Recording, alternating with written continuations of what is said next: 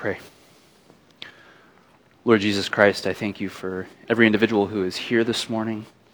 I pray, Lord, that you would open our hearts that we might hear from you. In your name and for your glory we pray. Amen. Please be seated.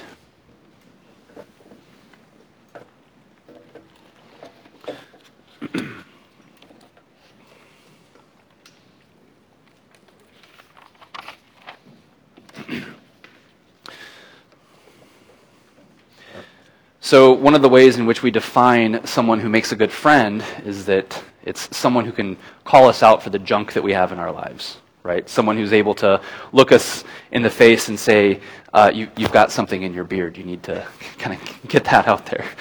Uh, we all need close friends, don't we? We need uh, close family, close loved ones. We all need good friends because a good friend tells you when you're being a bozo. You know, a good friend calls you out on this. Uh, they tell you when you're being a, a, jerk and they set you back on track. You know, good friends are, are good for this. Marriage is a place where this happens as well. And I learned this lesson pretty early on in my marriage. Uh, I, and I told Molly that I was going to use this illustration. I said, uh, "Babe, I'm, I'm going to tell the story of, of that one time, or that one time that I made you cry." And she was like, uh, "Which one?" so I was like, "Great, thank, thank you." So she, there she was again, you know, pointing out my my faults. That could be the illustration right there. I don't even need to tell you the story of me making her cry, uh, but I will. So, shortly after we got married, uh, we celebrated Syttende Mai, which for this ethnic mutt uh, who grew up in Kansas, I had no idea what Syttende Mai is. Uh, but this is the Norwegian Independence Day celebrated on May 17th, which, for the good Norwegians in here, you're probably well aware of this. I'm sorry, I'm going to lower this guy. It's too tall. So Syttende Mai, uh, it means that we would uh, eat lefse uh, and krumkake and all of this really fun, yummy, delicious stuff. We had all of uh, our friends over into our little tiny Chicago apartment. Uh, we brought out all the dishes, which we also learned on that occasion that when you have lots of people over, paper products are to be preferred. Uh, and so we're celebrating all this stuff. There's Norwegian flags around our apartment, and I'm just kind of like, this is kind of silly, you know, like, you know, we're, I, I, don't have any like strong ethnic like heritage that I'm super proud of. Like, this is kind of weird, right? And one of my buddies there is there with me from college, and uh, you, know, you know how it goes. We just kind of start egging each other or start, it, start jointly kind of teasing the whole situation, the whole Syttende Mai situation. And we think we're being pretty funny and we're laughing and all of a sudden I notice Molly's not exactly laughing anymore. She's got a very serious look on her face, like, you need to cool it, brother. and I, I got the hint there. And that was, you know, that happened. And then everyone started to leave, and then we had all the pile of dishes left, and we're cleaning the dishes. And Molly was just totally shut down. And so I asked her to sit down on, on the couch so we can talk. And she just starts crying. And she says, You have no idea how much this means to me, this heritage. I'm very proud of where I come from. And you just made fun of that in front of, not just, you just didn't make fun of it to me, but you made fun of it in front of all of my friends. And you're my husband. You're not supposed to be doing that. You're not supposed to be treating me that way. Well, as you can imagine, the, I felt pierced, cut to the soul. I felt uh, as if my, my sharpness had been exposed and my desire to impress my friends, even at the sake of my own bride, had been exposed. Well, you see, we, these, we need these kinds of relationships, right, to set us back on course. Uh, we need these mirrors for the soul. People who love us are willing to be a mirror to us. And without mirrors in our lives, we kind of end up like these American Idol contestants, right? Where you stand up in front of an entire you know, arena full of people and you sing your heart out and the first time you've ever heard something critical actually comes from a judge because before that no one's been willing to say that. Some American Idol contestants are very good, but usually in the beginning they're, they're absolutely terrible. So, friends, they reveal disturbing things to us, sometimes with tears in their eyes, pleading that we would change. Well, this Lent, we're walking with Jesus. You've heard me say that over and over again, and I, and I hope you're remembering this. Through Lent, we're walking with Jesus from the Mount of Transfiguration down into Jerusalem, and then eventually to the Valley of the Cross. And this is a good time to hold up mirrors to our souls, to examine our hearts. And this is actually a pretty radical idea in our culture. I remember talking about uh, kind of c- contemplating our, our own um, wretchedness to a colleague of mine, and she was like, Isn't that kind of dark? Like, don't you get tired of doing that? And I'm like, you know, for, for starters, it's, it's just for a short period of time. You know, it's just, I mean, we do that. We have patterns in our lives that always do this, but Lent is a finite period of time. But the more we, we dive into this, the more gratitude we have for Christ and what he has done. You see, the further that we descend into the valley, the brighter the stars shine. Is, it, is that rain? We, we now know what rain sounds like in the gymnasium. It's kind of pretty.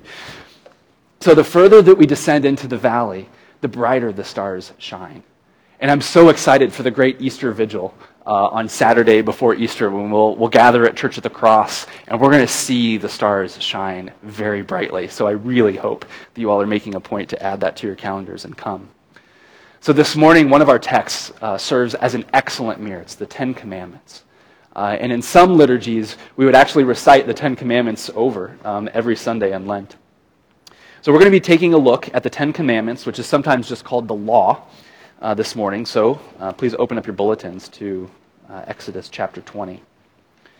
Now, on one hand, it's easy for us to just say, well, this is an ancient document. You know, this happened a long time ago. Not much of it's really applicable to us anymore. Uh, but on the other hand, this is something that still pierces our modern souls. It's something that still speaks to us even today. And we're going to split this into two uh, groups this morning. Conveniently, uh, that's where the page break happens. So the first section's on the first page, and then we'll flip over to the second page. So the Ten Commandments begin with God saying to his people, I am the Lord your God, who brought you out of the land of Egypt, out of the house of slavery. You see, God's law is predicated on who he is. And this is pretty different from a lot of other uh, world religions. You know, a lot of other religions, the moral code is something that the, the religious founder sort of um, meditated enough and was able to come up with, or, or sometimes the moral code is something that a group of people will even vote on, or something like that. No, this code is based off of the actions that Yahweh, that God has done for his people. And what does he say about himself? He says, I brought you, I rescued you out of the land of Egypt. Once you were slaves, but I am now turning you into a nation of priests. And so here is your moral code. I've done amazing things for you. Now, it's, it's significant that there's 10 commandments and that there's 10 plagues in the book of Exodus. Again, as if to, to draw that link and to make it even stronger. Those great mighty things I've done, I'm now giving, I'm now providing for you in a legal way as well. I'm establishing what your society will look like. And you shall have no other gods before me, is what the Lord says. And just as a heads up, we're going to be blitzing through these pretty quickly, uh, as you'll see. We could do an entire Lenten series just on the Ten Commandments. Uh, so I'm sure you'll have lots of questions. However, uh, let's. You'll notice that, that first com- that second command in there. You shall have no other gods before me.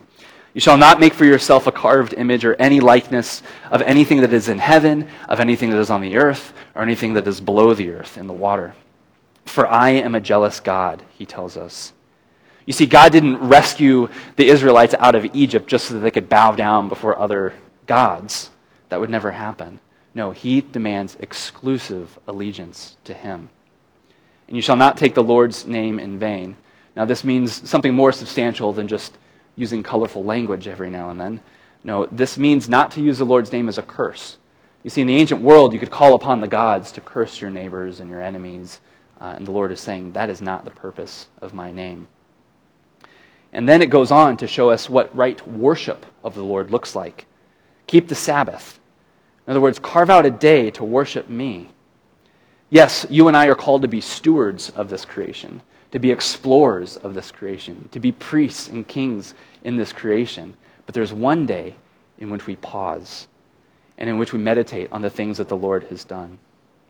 And as you can imagine, this has huge implication for a people who had been slaves, who had been forced to work day after day after day for hundreds and hundreds of years. Now they're told that they can actually pause and rest and catch their breath. And for us as Americans who can feel that grind, who can take our, our work home with us at times, and I'm speaking to myself here too, it is good to pause for a day and spend the time with your family and with the Lord. This also help, keeps us from worshiping our work, right? Because it provides some distance to it. We're given some time to actually step back and um, distance ourselves from that. So we're easily tempted to think that these kinds of only worship me, worship me on one day kind of laws doesn't apply anymore. Because it's like, you know, we're, we're Americans. We don't, we don't live in this polytheistic society anymore. But I think that if we say that to ourselves, we're actually tricking ourselves. We need to open our eyes a little bit more. Uh, not this last week, but the week prior, I was sitting in a coffee shop, and usually I've got my headphones in, but I had taken them out. My ears were starting to hurt, and and I overhear this, this lady speaking, and she just started like saying these, these words that kind of piqued my interest. I'm like, are you, are you saying what I think you're saying right now? And she was describing to her friend uh, these various uh, sweat lodges that she's been to, where they will basically invoke spirits to come and speak to them and, and give them advice on how to live their lives. And I was like, oh my goodness, she's actually saying this. And she's describing to her friend which spirits are her favorite you know, which ones actually give the best advice and, and how to get in tune with these spirits. I was completely shocked. Uh, and so, being a good priest, I walked over and I threw holy water. No, I'm, did not happen. I actually put my headphones back in because I'm like, I'm, I can't, I can't do this right now. Is very difficult. Uh, yeah, that's yeah. Anyway, but this stuff happens. You see, we're not far away from ancient paganism as we would think. And you may have heard me tell stories like this before. Um, this isn't a rare experience in Minneapolis. Molly's had these kinds of conversations with people. Um, you've probably heard me say this before. We are an incredibly spiritual city. Just look at the t- tattoos that people are wearing, the t shirts they're wearing, the various mural, mur- murals that you'll see uh, around town. We're a very spiritual city. And so to think that uh, we aren't tempted, or at least um, folks aren't tempted to bow down to other spirits and religions is beyond us. Uh, we're being a little naive. Now, anything that compromises your allegiance to God is an idol, is some, has potential to be an idol, to compromise your devotion to the Lord.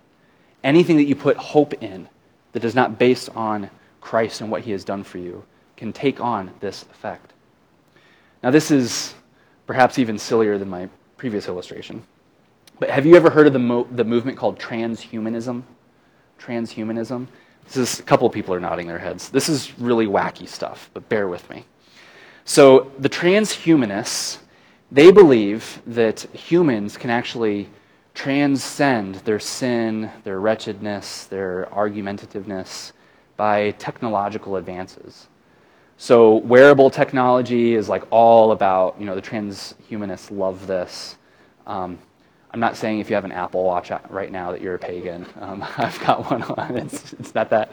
But these people believe that we can actually transform our own bodies through science um, to the effect of where we don't have strife with ourselves or one another anymore. You can go and you can Google this, and it's really wacky stuff. I remember being in college and hearing about this, and over the years since, just seeing it pop up in the news more and more. And sometimes you can even hear the language of this kind of pop up in even consumer electronics or um, e- even things like building rockets and going to Mars. You know, it kind of has this feeling of it that we can, we can improve ourselves strictly by our technology. And I know that this is kind of silly, silly, but you can kind of see the connections of maybe being obsessed with tech culture and sort of ending up in this transhumanism sort of um, place. So I would ask you, in, in your various industries and careers and, and, and whatnot, what sort of ways or what sort of goals are they setting? What sort of assumptions are they making about humankind? So, for example, um, several of you are teachers you know, is your industry, is the marketplace of being a teacher teaching us that what's wrong with the world is actually just ignorance? And it's merely going to be education that fixes it. Or maybe it's politics. You think, you know what, we just need better laws, we need better politicians, and then the world will be fine. then everything will be solved. Or maybe it's social work. It's caring um, for those who are poor and marginalized. And obviously, these are all good things. These all have a place in bringing God's kingdom about. But when it's that one thing that is, a, that is steering the hope away from what you have in Christ, then that's where it becomes an idol. So that's the first group of the commandments. Let's now turn to the second group, which conveniently is on the other page. so these, if you could summarize the first group as loving God, the second group of the commandments can be summarized by saying, love your neighbor. Now, these begin with the focus at the center of the community, the home. They start off by saying, honor your father and your mother. You see, in the ancient world and hopefully today, the family should be the keystone of the community, that first piece. You see, the father and the mother, those are the ones who are the stewards of wisdom, of vocational training, of character formation.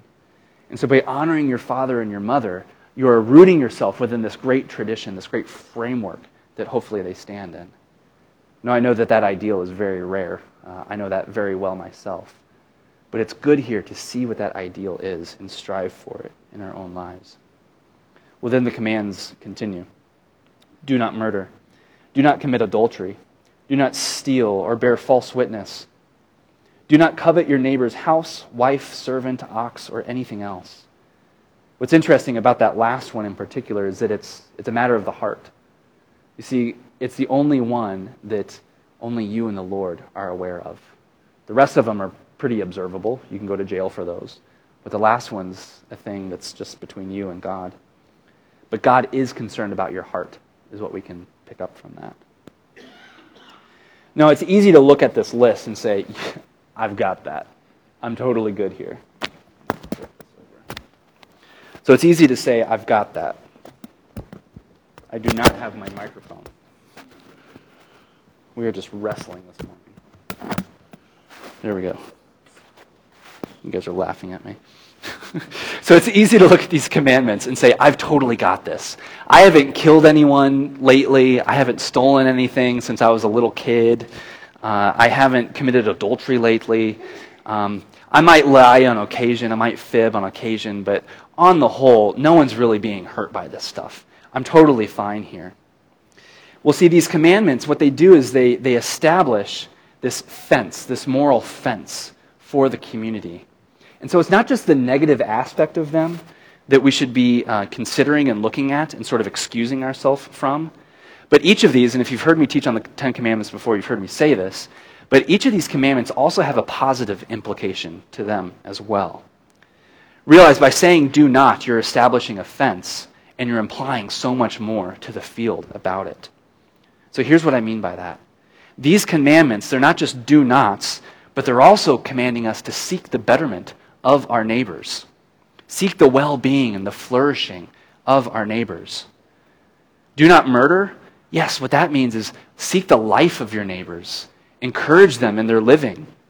Do not commit adultery. Well, just as you, you honor your family, honor your neighbor's family as well.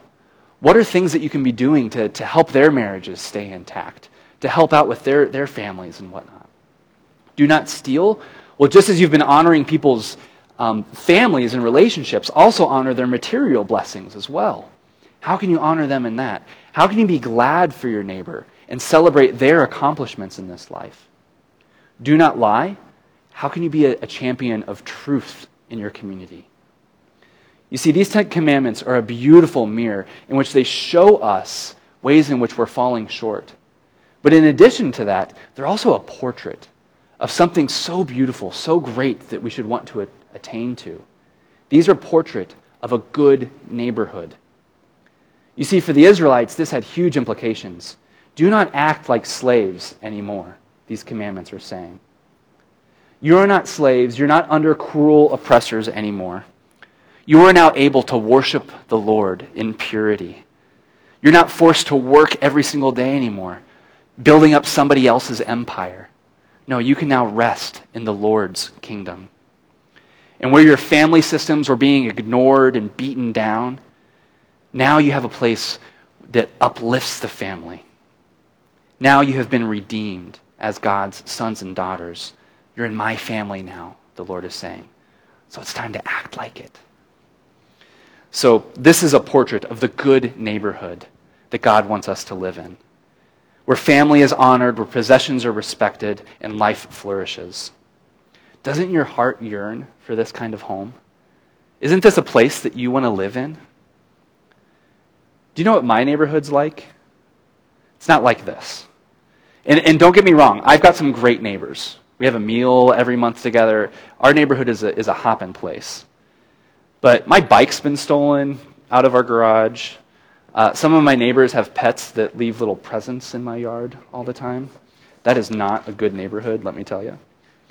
The first couple weeks after we moved in, there was actually a, a homemade bomb that went off down the street. Um, thankfully, no one was hurt by that. You know, what better way to say welcome to the neighborhood, right, than a bomb going off? Uh, it gets even worse. There's a website that I can go to, and I can see a list of people who've committed especially heinous crimes, and I can see where they're living. And thankfully, some aren't next door, but this isn't a good neighborhood, is what I'm saying. And these kinds of examples, these are pretty mild in comparison to some of the other neighborhoods that, that you all and, and our friends here in Minneapolis are in. You see, we don't have good neighborhoods. And some of us live in neighborhoods where we don't even know our neighbors. How can you respect your, your neighbor's life and their flourishing when you don't even know them at all? You see, none of us live in good neighborhoods. Now, again, God wants us to live in a neighborhood where the outcast is looked out for, where there's no dookie being thrown in each other's yards and stuff like that. God wants us to live in a place where life is flourishing. And what if restoration was such a neighborhood like that? What if restoration was a place like this? Well, unfortunately, I've got bad news for you. We can't. We can't do that. This isn't going to happen. You see, as, as long as restoration is a church where humans are involved, humans like this guy, it's not going to be a good neighborhood. You see, it's easy for us to blame others for doing bad things in our neighbors or in our neighborhoods to our homes, but we should be blaming ourselves as well. I'm not a good neighbor. I could list all the horrible things that I've done, uh, maybe letting trash drift, and, and that's a mild example. But there are bad things that we've done in our neighbors, in our neighborhoods. See, God's law is good and beautiful and perfect, but it's only there to reveal sin. It doesn't give us the remedy for sin. What the law does is it points its finger at things and it says, fix this, fix this, and this, and this, fix this. That's what the law is there for. But praise be to God that the law is not the final word. There is a remedy. You see, God Himself came down and He took matters into His own hands for us. You see, with, with God coming down as Jesus Christ, He rewalks the path of Israel and He's without sin. He models for us what that full life intended by the Ten Commandments is actually supposed to look like. He has whole, full devotion to the Father. He cares for the poor and the outcasts. He goes and he finds them and he restores them. He brings them back home. He gives life to people in a literal sense. Jesus Christ embodies the good neighborhood. And then he does even more. He takes the, the punishment that we deserved and he takes it to the cross. He takes on our own punishment, and he dies as a condemned criminal, hung from a tree, completely accursed. What we cannot do, he does. He makes perfect atonement for sin. And it doesn't stop there. He makes a mockery of death itself. He rises again from the dead, and then he turns to us and says, Come, follow me. As you've seen me do, now you come and do. This is absolutely scandalous. This is something that the world totally laughs at. And if you were paying close attention to our readings from 1 Corinthians, you could hear Paul just kind of laughing at the way in which the world sees the gospel. See, Paul says that we preach Christ crucified. Christ crucified. We've heard that so many times as Christians that we're just like, yeah, I, we preach Christ crucified. But do you get how wacky of a phrase that is? It's nonsensical. It's, it's an absolute oxymoron. It's a contradiction of terms. Christ, the Messiah, the anointed one, the King of Kings, comes, and he's convicted of treason. He's accursed by the law, and he's killed. God becomes man, but then man dies. And as Paul says, for those who are seeking power, for those who are wanting for God to come down and just force the good kingdom everywhere, God, God totally makes a mockery of that. The cross is an embarrassment to people who are seeking God's power in that sort of way. In fact, the cross wasn't even used as a religious symbol for several centuries.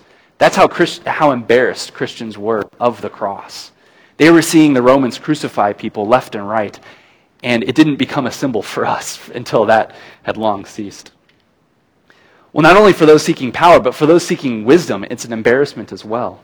You see, we want to achieve the good life through wisdom, through eloquence, through education and innovation. We want to achieve the good life through our own industries. But God, without talking to us, comes and he establishes the good life in his own way. He comes and defeats death, and he himself becomes the gate to the good neighborhood, where we can come and we can dwell, not out of obligation, not because we're trying to earn our salvation and try to prove that we should be admitted in, but no, Christ lets us in, and then we can offer up our obedience to him as gratitude and thankfulness, as a sweet and perfect sacrifice to him where he is pleased. So these commandments stand as, as not a weight, an oppressive burden to us, but as an inspiration of what Christ has done and what we should be able to do through him. In the name of the Father, the Son, and the Holy Spirit, amen.